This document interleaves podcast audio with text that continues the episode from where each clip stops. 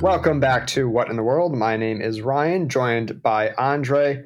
A'ndre, there's a lot that's happened this past week, but first I want to say you and I are going to be reunited in person after a very long time, and I'm very excited for it. You're on your way to DC next week. Yeah, I'll be flying to DC on Tuesday, Ryan. First time I'll see you in person in two years. So, for folks, for the purpose of this podcast, we've never actually seen each other in person. It's all been done remotely. But uh, Ryan, we got press passes to cover the Aspen Security Forum being held in person in Washington, D.C. for the first time.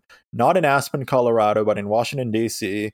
We'll be doing a lot of, I think, pull aside, hopefully doing some pull aside interviews, doing some coverage of the forum, and we'll be there for those two days. So it'll be a fun adventure. Yeah, I'm very excited, uh, not only to attend the Aspen Forum, but also to hang around D.C uh, with you. It's it's quite nice in DC right now. It's cooling off. Uh, I'm enjoying the fall weather, and I'm ready for Halloween. I've already been eating Halloween candy, and I got my costume all picked out.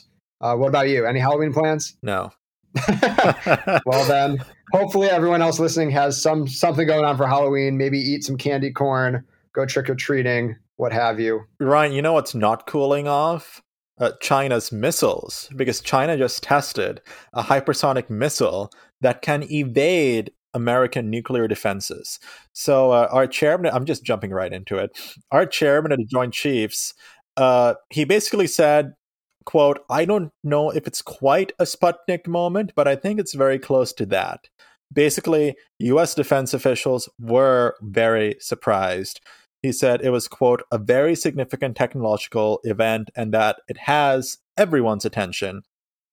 And I mean, I think certainly drawing the uh, parallel with this missile test and with Sputnik, again, for those of us who weren't alive or don't remember our history class or don't remember the actual event, uh, Sputnik was a big surprise to the American national security community. The fact that Russia was able to put up, or Soviet Union was able to put up a satellite in the sky in space was a shock, showed that the USSR was way more advanced than we had anticipated. And Milley saying that this is very similar to that, very close to that, illustrates just the same sense of surprise. It is a major breakthrough for China, the ability to create a hypersonic missile to evade American nuclear defenses. This is certainly a, big issue. And there were these two tests over the summer, uh, but one is reportedly not so successful and missed its target. So clearly they have not perfected the technology. Uh, but nonetheless, this is raising concerns within U.S. national security uh, circles and is something that the U.S. will likely be working with uh, both you know the defense contractors and within the U.S. government to try to enhance U.S. missile defense systems and also work on our own hypersonic missile technology. Yeah, could it start a new arms race? Who knows? I mean, it certainly alerts the United States that we need to step up our game in terms of technology. Absolutely, yeah. I mean, there there's there certainly is efforts by China and Russia. Russia has also been working on these uh, hypersonic weapon systems, and so uh, I, I, don't see it really as an arms race at the moment, but there are certain technologies that are being developed um, from submarine technologies to missile technologies to even advancing nuclear technologies that are of concern and are, are dangerous for the United States and our allies. Well, someone who's used this uh, this hypersonic missile launch that China's done for his own political gains was uh, Congressman Devin Nunes uh, on the House Intelligence Committee. He said, "quote We can't counter hypersonic missile launch with better pronoun usage and deeper understanding of white rage. Won't rescue Americans stranded in Afghanistan." Okay, so this was basically a committee hearing with the intelligence leaders.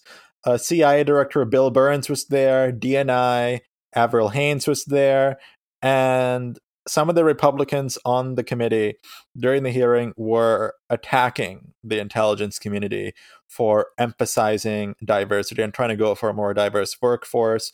Nunes, of course, is uh, insinuating that, oh, this is detracting from our core national security priorities. Ryan, I did not know that the same people who were in charge of recruitment were also in charge of creating missile defenses. Uh, no, they're not. They're absolutely not. And so I, I can't believe this is something that some members of Congress are trying to just drill into whatever, you know, political conversation that was trying to be had, which was talking about diversity and inclusion within the intelligence community. Every time we talk to someone about diversity and inclusion on the podcast, they tell us time and time again that the more diversity and inclusion you have, the better outcomes for protecting the country. And that's purely because in order for us to be able to protect the United States adequately, we have to have a variety of opinions and experiences so that we can better understand our adversaries. It's as simple as that. I mean, I'm sorry, Ryan, with all due respect, uh, the white males are not going to be able to understand exactly with full cultural competency what goes on in Sri Lanka, what goes on in the Middle East, what goes on in Africa. Women, people of color, they have different lived experiences that will help with missions. And we often think, and we've often known, I think, from history's experiences, that we have often focused on the wrong avenues, the wrong issues. Perhaps we've misunderstood religion, we've misunderstood certain tribal uh, situations and so on and that screwed up so many aspects of our foreign policy. So i mean i think the cia director william j. Burns summed it up quite well saying that quote you know diversity and inclusion is not the only is not only the smart thing to do for an agency with a global mission it's the right thing to do for an agency that represents and defends our diverse society. Simply put we can't be effective and we're not being true to our nation's ideals if everyone looks like me talks like me and thinks like me. So I mean, diversity the, the push for diversity is justified by the agency's focus. We want people who understand all these different countries, all these different regions, religions, politics, societies, cultures. It is exactly core to the CIA and the broader intelligence community's mission. Yeah, again, I think Bill Burns hit the nail on the head. Uh, and this is something we, we continually talk about. And I hope at some point, as time progresses, that more and more people will come to realize that this is something that makes us safer. It's important. We need to emphasize it and make sure that we have a diverse and inclusive workforce across the US government, not just in the IC. Yeah. And I mean, we are not I mean, unfortunately, according to many articles, we have not hit the marks we want with diversity. I don't think levels of women participation in the intelligence community has risen all that significantly. Uh, people of color as well, it's not really risen all that significantly in terms of the workforce and the recruitment. It's a real big problem, and we had to fix it because, I mean, we've joked, Ryan, I think time and time again on this podcast, half joked that some of our guests have been part of a big white wall of men in terms of our roster. Uh, and, you know, they are all excellent. All of our guests have been excellent. They've all contributed to our country's national security, and they are true and true public servants. But we do need to have some different races, some different genders, some different religions as well mixed in there because we need a holistic assessment of our national security and our international security. Yeah, and if you listen to the Biden administration officials, they're saying that they're doing everything they can to increase diversity and inclusion. And so it's getting better. It has gotten better over time, but there's still a lot of work that needs to be done. Absolutely.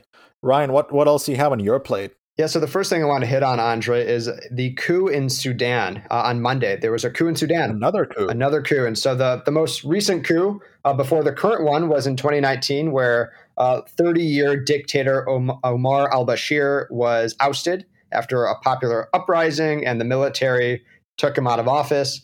Uh, but now uh, there there was this um, power sharing agreement between the civilian government and the military since 2019 that has been kind of rocky. And so we saw the military dissolve the civilian government, and the prime minister was arrested um, under house arrest. It seems like he has a bit more flexibility now. He's talked to other leaders around the world. But the top general, Abdel Fattah al Burhan, uh, is leading uh, Sudan. Wow, that's. And, and, Sudan's been a, very, a country that's been prone to a lot of uh, conflicts and violence. I mean, of course, in the last decade, we saw the founding of South Sudan after that civil war, right? Yep. Uh, and this was also just the latest coup in the world, right? We've been seeing a couple of coups actually, quite a bit lately. I mean, we saw obviously an attempted coup in our own country.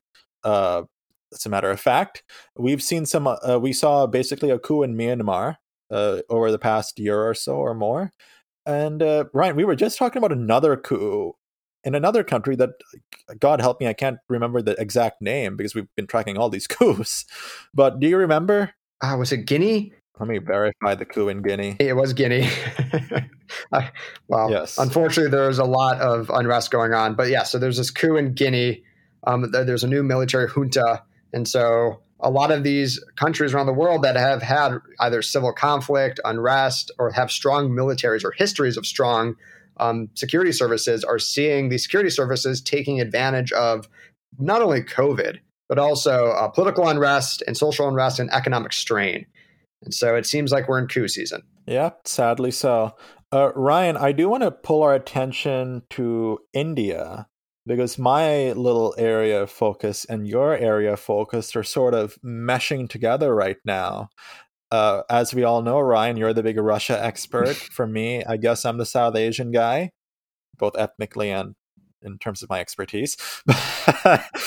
but uh, basically, uh, two U.S. senators have urged President Biden to avoid sanctions on India over a Russian deal. So this is Republican Senator John Cornyn and Democratic Senator Mark Warner, and they wrote a letter because India has been in this deal with Russia where India is going to purchase S 400 air defense systems.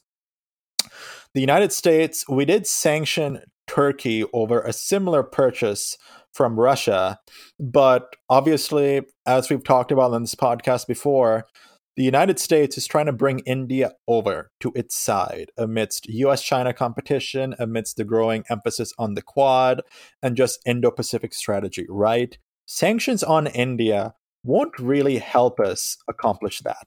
Sanctions on India won't accomplish that.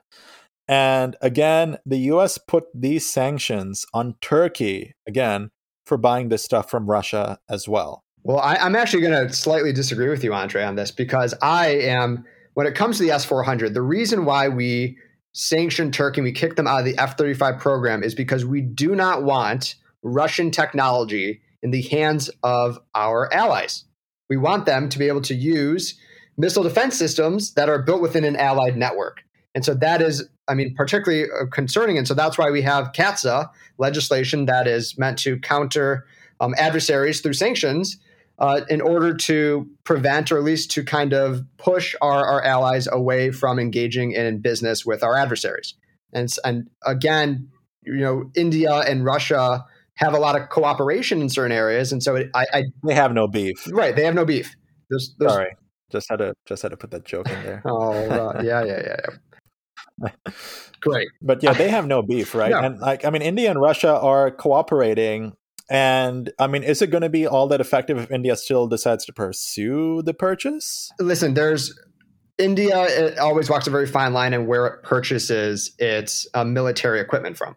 And so, I mean, I, I, am not entirely sure, but I, I, think India and the US have a lot of defense cooperation, like defense purchasing cooperation. Um, I could be wrong, but and there's not like an F-35 type program that that India can be kicked out of. But nonetheless, I think it is important. I understand why you know these senators are raising a concern because India is such a strategic country, particularly when you're looking at the Quad, and also when we're looking at ways in which we can counter China.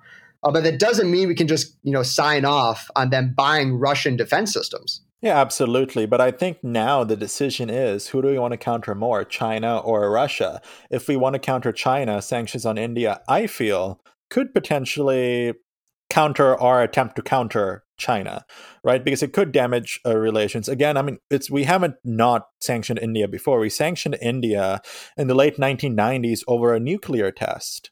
And then we quietly let the sanctions go away because we were trying to win India over. And again, remember, India is a country that cares very much about its autonomy and so on. So I think it's a very tricky line that the US is going to walk, right? Whether you keep the sanctions on or you apply sanctions as modeled by the Turkey example, but then you're dealing with Russia. It's a very tricky situation. I agree. I, I imagine a waiver will be signed and that and that India will be able to buy this weapon systems if they so choose. Uh, but it, this is a headache for Biden. I mean, it's you know there is legislation in place, and so the Congress has said you can't do this. You, can't buy Russian weapon systems, and unless there's a presidential waiver, which is why we have you know these members of Congress saying, "Oh, do it." Yeah. But anyway, um, another interesting story actually out of India, Andre, that I want to mention is um, a a threat within um, a state, the Uttar Pradesh state. Um, the state officials have said that they will charge um, Indian citizens with sedition if they are celebrating Pakistan's cricket win. Are you serious? And the, I'm serious. And this sedition carries a max uh, penalty of life in prison. I mean, it's it's quite crazy to me that uh, India uh, of course, lost to Pakistan in, in the cricket match. And so now I, I know three individuals, three, I think three college students who posted on Twitter were charged. Are you you know these college students or I know no I don't know them no but three the, these oh, three okay, were okay. Uh, arrested on on Wednesday and that they were you know charged not with sedition but with quote promoting enmity between different groups and causing public alarms close quote. So it seems like they're they're taking this very seriously. Jeez, and I mean, I mean, also this is sort of a new, honestly. I mean, this is a new point in this sort of recent, not really recent, but there's a sense of a growing Hindu nationalist fervor in India. Uh, so, Ryan, who's the most famous celebrity, the most famous actor in the United States right now? Who, who would you say? The most famous male actor in the United States? Yes. Uh, mm, Tom Hanks. Okay, so let's take Tom Hanks, let's make him brown, and let's uh, magnify his fame by perhaps 10 times. And you have Shah Rukh Khan. Shah Rukh Khan, he is an icon of Bollywood. And when I say Bollywood, not just the one and a half billion people in India, but all across South Asia, the Middle East, East Asia, Southeast Asia. The guy's like known like by billions of people. And I will, you know, I just want to press again Bollywood's a huge industry uh, Priyanka Chopra came out of Bollywood before you saw her in Quantico. She was iconic around the world. But Shah Rukh Khan's son was arrested about maybe a month or more ago uh, on a yacht uh, because there were claims that he was uh, possessing drugs. And we, I wanted to touch on this story because there's a lot of controversies going around about it. Uh, he was, I think, just uh, he was just given bail after being held for 25 days. Just given bail. He was held in for 25 days. He's about our age. I think he just graduated actually in the past year from USC in Los Angeles. But Shah Rukh Khan is Muslim. He is Muslim, uh, perhaps the most famous actor in India alive, perhaps the most famous actor of all time from India, really. And a lot of people, there's a lot of controversy going around about this because a lot of people are thinking now that perhaps some Hindu nationalist elements have basically framed this kid for possessing drugs, or they have mistreated this kid in terms of the ju- judicial system. Uh, I recommend all you to read more about this case. There's a lot of controversies going around about this, a lot of insinuations there might be a religious or a political angle around this. Maybe it's Hindu nationalist elements sort of flexing their muscle against the most famous actor who happens to be a Muslim in India. But do track this case because it seems to be the latest, I think, in this sort of descent into more Hindu nationalist uh, into a more Hindu nationalist country that India is becoming, especially under Modi. Yeah, and it's, it's, it's certainly a deep concern, and we we've talked about throughout our what in the worlds of uh, ways in which the the government has taken action against the Muslim minority uh, in India, particularly in, in Kashmir. Uh, and so, yeah, I, I, suggest all of you to uh, uh, stay attuned to developments there. Andre, I got another story, and this I want to go back to Turkey uh, for a sec. Uh, and this has nothing to do with the S 400 weapon uh, missile defense system, but it has to do with President Erdogan, who um, over the weekend has instructed his foreign minister before retracting the dismissal of 10 foreign ambassadors, including the uh, U.S. ambassador and the German ambassador to Turkey. He was going to have them designated as persona non grata. Basically, they'd be their diplomatic credentials would be revoked and they'd be kicked out of the country. He walked this back uh, and said that these embassies basically apologized because there was, you know, Erdogan is alleging that they are interfering in the internal affairs of Turkey. Uh, what they are actually doing is they are calling out human rights violations, particularly uh, with this uh, activist and philanthropist, is also as a businessman, uh, Osman Kavala, who has been basically sitting in prison for four years and has not been convicted of a crime. And so the European uh, Court of Human Rights handed down a decision saying that this was politically motivated and that it violated the European Convention on Human Rights. And Turkey says this is an internal matter, stay out of our, our politics. and threatened this, uh, but again, walked it back. So, I mean, uh, over, time and time again, I'm, I'm, we come back to Turkey and just what a terrible ally Turkey is under Erdogan. I mean, unbelievable. I, I, remember a few years ago, he was going to give a speech at the Brookings Institution, and I love Brookings, but and the people at Brookings didn't know this happened, but on his way to the Brookings Institution, there were protests, and his guards beat up protesters in the United States of America. Think about that. Foreign guards beat up our own protesters in America. How, how unacceptable is that? But uh, Ryan, I feel like Erdogan's popularity is really sort of tanking right now because I mean Turkey's economy is in crisis. It's a terrible economy. There's a political situation going on there, and I mean I feel like this just might be Erdogan's attempt to look strong, to look stable, to be like, hey, hey, look at me, I'm a tough guy. I mean, yeah, his his poll rating is actually hit an all time low because of the economic troubles, and and one is COVID, and and two, given like these basically these actions that are acting out against out, really seemingly allies has caused the Turkish lira, the country's currency, to reach all time lows. And so investment sentiment in Turkey is out the door. I mean, no one wants to invest in Turkey right now because of the authoritarian tendencies of Erdogan. Yeah. I mean, Emre Peker uh, from the Eurasia Group, he said, "quote I mean, these this, what Erdogan did with these expulsions was quote best at best ill-considered and at worst a foolish gambit to bolster Erdogan's plummeting popularity." Erdogan has to project power for domestic political reasons. I frankly agree with that. Yeah, I, and again, it, we always come back to this question of why is Turkey in NATO? I, I, we all we all know why it's in NATO, but how is Turkey able to get away with everything it does while still being a NATO ally? I mean, it, it is just befuddling and infuriating that I, that the allies in NATO, but also in, in the EU, are not doing more to put pressure on Turkey to stay within rule of law and human rights and just just act like you know the ally that it should be. Absolutely. Absolutely. Speaking of nato ryan is there any news from russia? Last time we spoke about russia covid was sort of i mean really wreaking havoc. Uh, they were going to shut down i think for a week. The, the like workplaces were going to shut down for a week and then putin's being putin you know as we always know. But what's been going on there? Anything new Anything big? Uh, it's getting it's it's getting cold in in Russia. Uh, not just the actual weather, which it, it does get very very cold, um, but also just relations, diplomatic relations. There there's a continuing fight uh, over pipelines, particularly as we're seeing this kind of energy crisis coming to a head around the world. And Russia, of course, is a huge supplier of, of natural resources to Europe, and so there's there's a fight over the pipelines. Uh, we of course still have troubles on, in eastern Ukraine, which calls into question the safety of, of Russian gas going through Ukraine into Europe.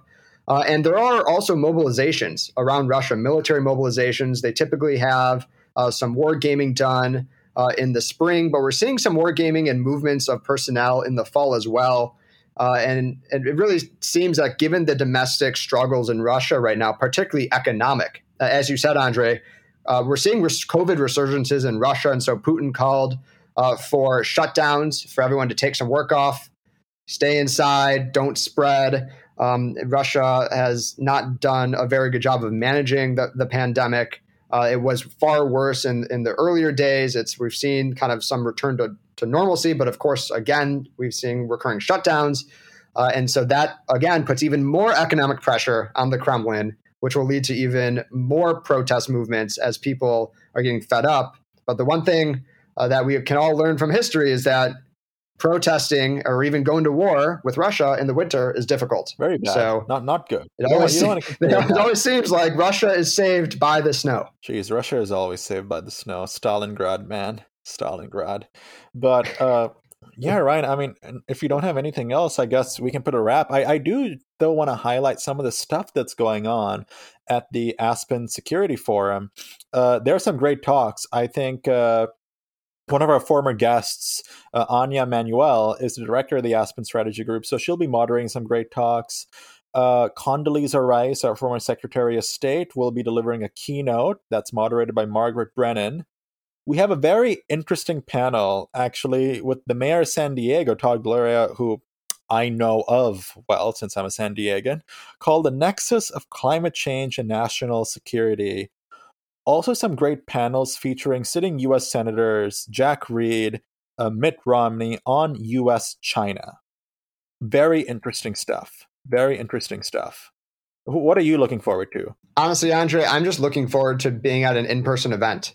I mean, not only is Aspen Security Forum one of the preeminent forums for national security and foreign policy uh, around, uh, but there are a great lineup of guests. Uh, there's some great keynotes by current um, Biden administration officials, such as the DHS secretary. We also have uh, the the Special Operations Command uh, commander there, as well as um, Mark Milley. Mark, yeah, the chairman of the Joint Chiefs of Staff will be there as well, giving um, uh, keynotes, and we'll have you know fireside chats, and so it's gonna be it'll be a fun couple days, and we will be providing you with real time updates on our Twitter at Burnbag Pod, and we'll also be producing some content that we'll have released uh, shortly thereafter. Absolutely. So stay tuned for that. It's going to be a big week for us. On Monday, we're releasing a great episode with Gina Bennett, who was an intelligence, an IC analyst she was the first person in 1993 to really sort of sound the alarm over Osama bin Laden. So she really takes us through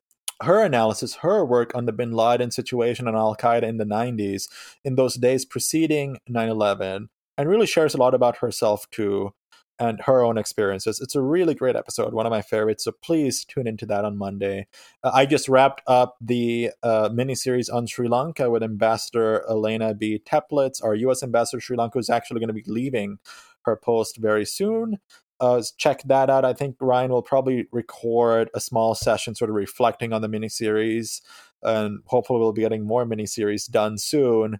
But yeah, I mean, that's we have a big November coming up, so stay tuned for that too stay tuned for that. Everyone stay safe if you're going out to trick or treat, or maybe you're taking your kids to go trick or treating. Uh, and as always, we'll see you next week.